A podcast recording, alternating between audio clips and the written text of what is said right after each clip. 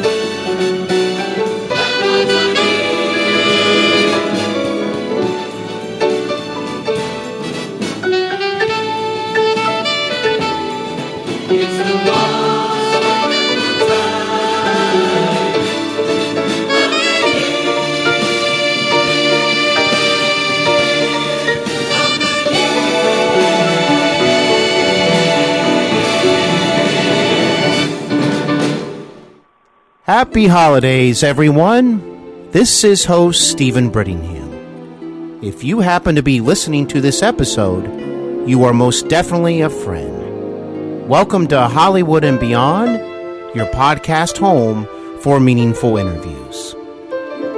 For many of us, this is truly the most wonderful time of the year. Decorating our homes with lights, putting up a Christmas tree with festive ornaments, spending time with family and friends that we cherish, perhaps attending holiday events, and even letting Santa know what you hope to receive on Christmas morning.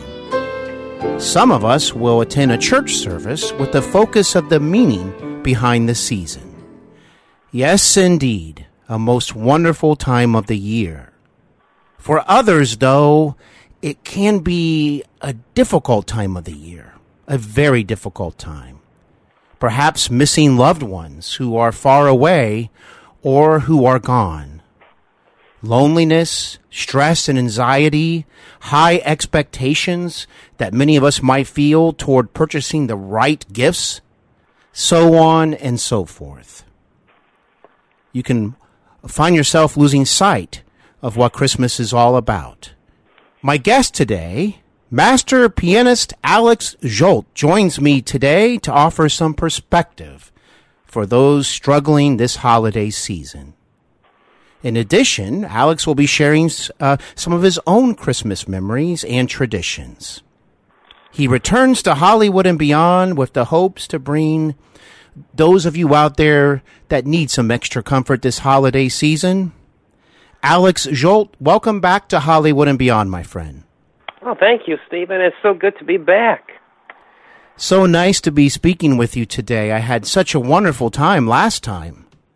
Oh, I did too. We had a great talk, great conversation, and uh, really enjoyed what we talked about last time. And last time I was in California on tour, and I'm actually in my home office in Nashville uh, here. I came down a little bit with a cold the past couple of days, so uh, that's maybe why my nose sounds a little weird. well, you still sound fantastic. and Nashville well, is home, so welcome back home. thank you, thank you. How is the weather in Nashville today? Well, yeah, I think that's how you know. It seems like the only time, like during the year, when I get sick, tends to be at the uh, Advent season because I'm on the go so much. uh, and I change climates uh, during this season. I'm in the northern, southern, western, and eastern part of the United States, and sometimes within a 24-hour period, I'll hit three different climate changes. So right now, the weather in Nashville is pretty good. It's uh, uh, sunny and clear, and uh, I think upper 50s, lower 60s temperature-wise. But uh, uh, I'll be heading out this weekend to North Carolina, and then I'll be sort of near you. I'll, I'll be up in uh, Indiana, northern Indiana, for next weekend. Well, that's uh, just wonderful, Alex. Uh, North Carolina. Uh, um, if I didn't mention this last time around, I, I, used to live there for a few years in Southern Pines, right next to Pinehurst, and just oh, a yeah. beautiful, beautiful state. It is. It's a very pretty state. And you know how much I am fond of uh, Tennessee because I also lived in Knoxville uh, Yeah. for, for a much longer period than I did in North Carolina, um, from the mid 90s to the end of the 90s. And I just have so many uh, cherished friends there that I still hold so close to my heart. Oh, that's that's wonderful. You'll, when was the last time you were here? I haven't been to, well, let's put it this way. As far as actually visiting Knoxville and, and spending extra time, it's been several years. Oh, well, Uh, you'll have to plan that sometime. I will have to plan it. Now, I will tell you this, Alex. When I travel to my favorite vacation spot in the world, Seagrove Beach, right next to Seaside, Hmm. I travel through Nashville. So I get to still travel through the beautiful state of Tennessee. Oh, neat. Very. Yeah, it is a pretty state down here. Very pretty. And just in case folks are listening and don't know this, I actually host Hollywood and Beyond here in my hometown of Cincinnati, Ohio. And and just so you know, I might as well add it's actually rather warm uh, the past few days, but it's going to be getting chilly and even have some snow flurries on on Christmas morning. Oh, well, there you go. You'll have a white Christmas. I'm I'm hoping so. Even a dusting would be nice, Alex. That's right. Well, Alex, you were on the show not too long ago. It was an absolutely uh, a wonderful, inspirational, and interesting interview. You shared your journey as not only an artist, as a pianist, but also as an individual, and how you share your your faith through your music. So, folks, if you were out there listening to this today, before we get to our topic that I described in the introduction segment, please look up my interview with Alex.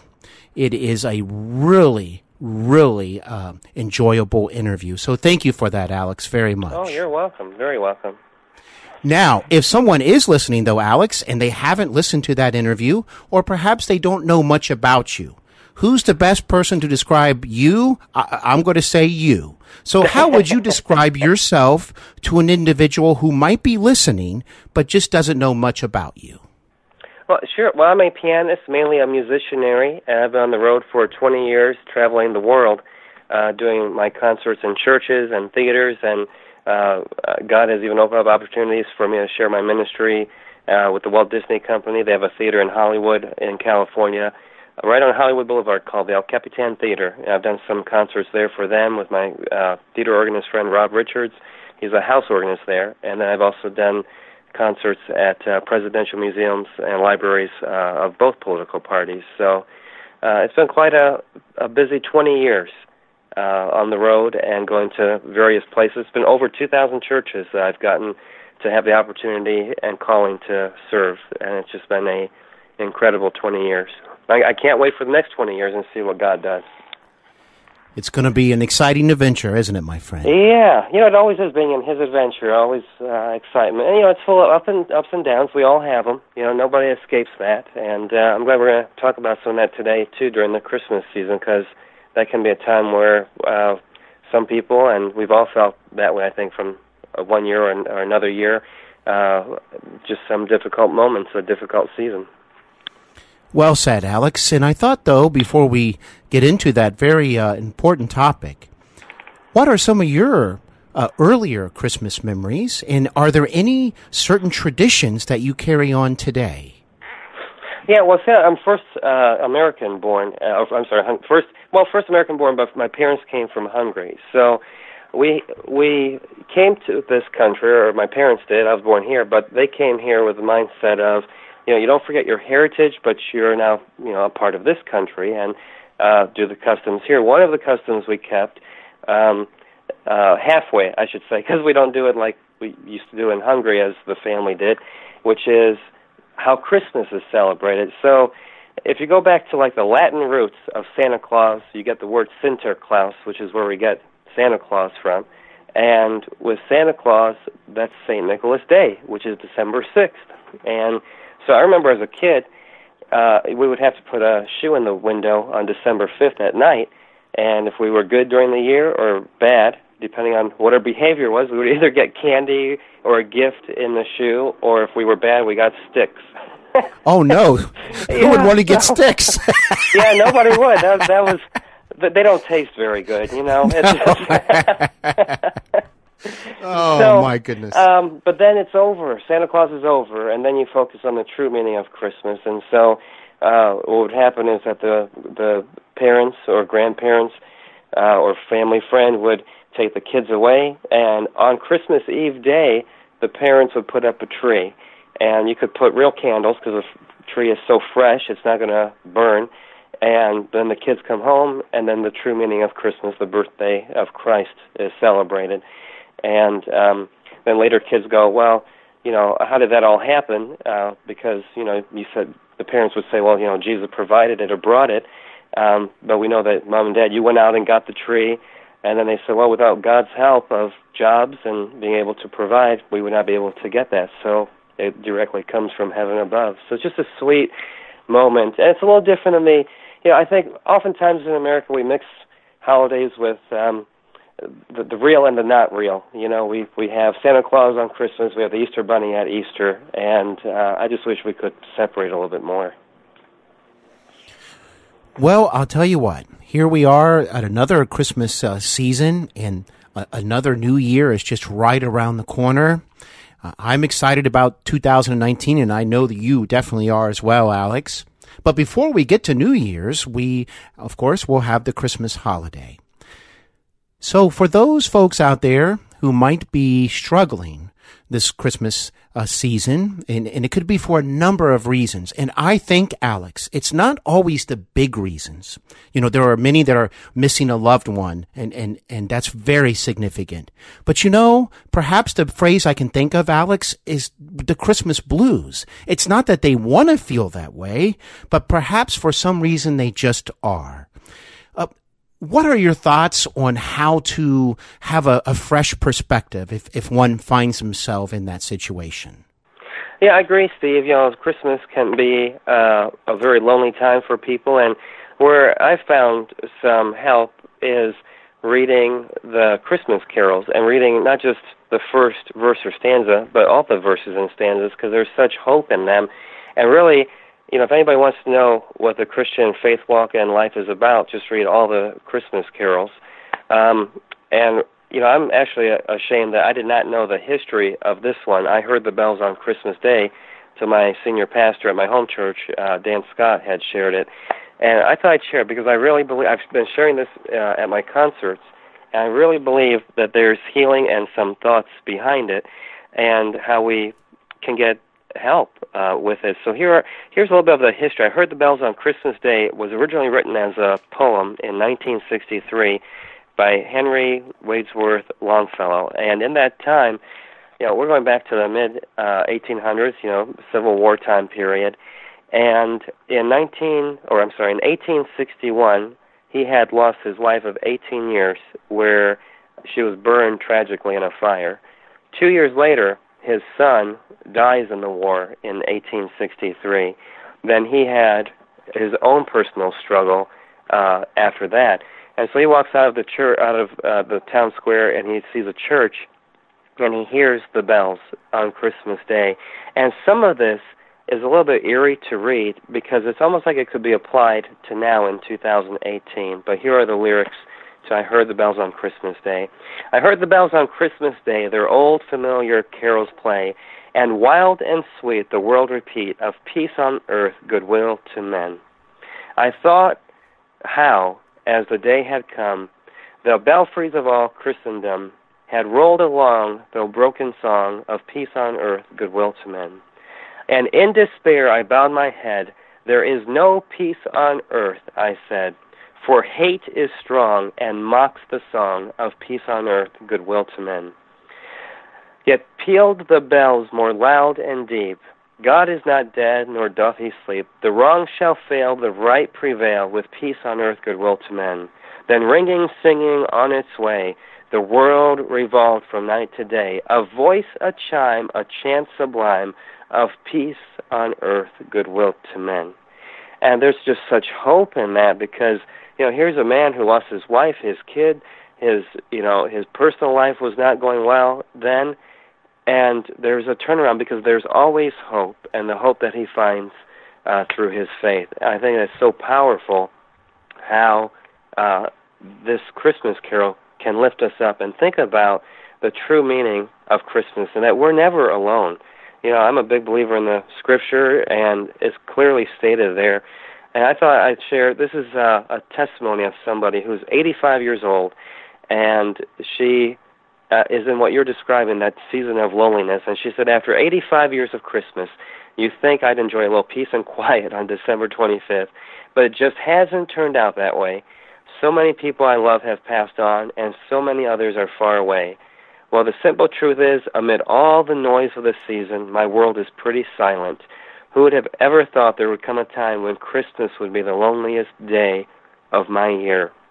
So I think those of us who are not experiencing a season of loneliness, perhaps we could find that one person, whether it's a family member, a friend, a stranger, that we could reach out to between now and Christmas and, and maybe make that a New Year's resolution in 2019 is to seek out the people who are going through a difficult season, whether it's loneliness or other issues as well absolutely uh, beautiful and very meaningful perspective, Alex. Thank you for sharing all of that. I, I oh, truly appreciate it. I'm sure there are many folks out there who appreciate it as well. Uh, thank you so much. Uh, and You're full welcome. of a lot of knowledge and, and, and, and, backstory and information. It's just brought a whole new level uh, to this um, episode. And, and mm. I really uh, thank you for that. Oh, you're welcome. It's you know, and then, uh, there's you know after reading some of the history, and when we read where people are, uh, and when they wrote these carols, and hearing their tragic stories, uh, it's just it's so powerful because then, you know, I always often think when we see or read other people suffering, it kind of lessens our suffering. and uh, you know, when I think about, I mean, what could be worse than losing your wife and then two years later your son? I mean, that's that's that's like a double whammy right there. Absolutely, it sure is, and and you know uh, that is a, a wonderful concept. That Christmas can be a day about hope. So if you find yourself out there struggling or hurting or overwhelmed, you know one could actually start uh, viewing Christmas as a day of great hope. And, and think of it more of as, as, in in terms of, of feeling comfort and um, and, and, and feeling appreciation and being grateful, even if we've lost people, that we had the time that we had with them. That That's that right. is something to hold on to. And with the new year right around the corner, you can take that love for those people and you can carry it on into the new year. And you know what? You still may feel a little bit of that hurt, but you're going to also feel a lot more peace and a lot more comfort if, if you take that approach as well. I agree. Yeah, and and well, you know, I think when we bless others, it blesses us too because it relieves that the the pain that we're feeling because we've just brought some joy to somebody else, and uh, that's a bringing joy to people is a powerful way to share it. And, and you know, I mean, just like Oh Holy Night, what do we know about Oh Holy Night? The weary world rejoices. I don't think anybody would disagree that this world is very weary, and that we need that hope and that joy, the gift you know, uh, uh, you know, we have a touch of heaven in Christ at Christmas, and perhaps we all can reach out and want to touch that touch of heaven. Doing for others, it it it does um, uh, have benefits that many mm-hmm. of us might, um, you know, overlook at times. That you know what? Okay, I'm going to start thinking about other people. What can I do, even if it's a small gift? What can I do to uh, brighten up someone's holiday?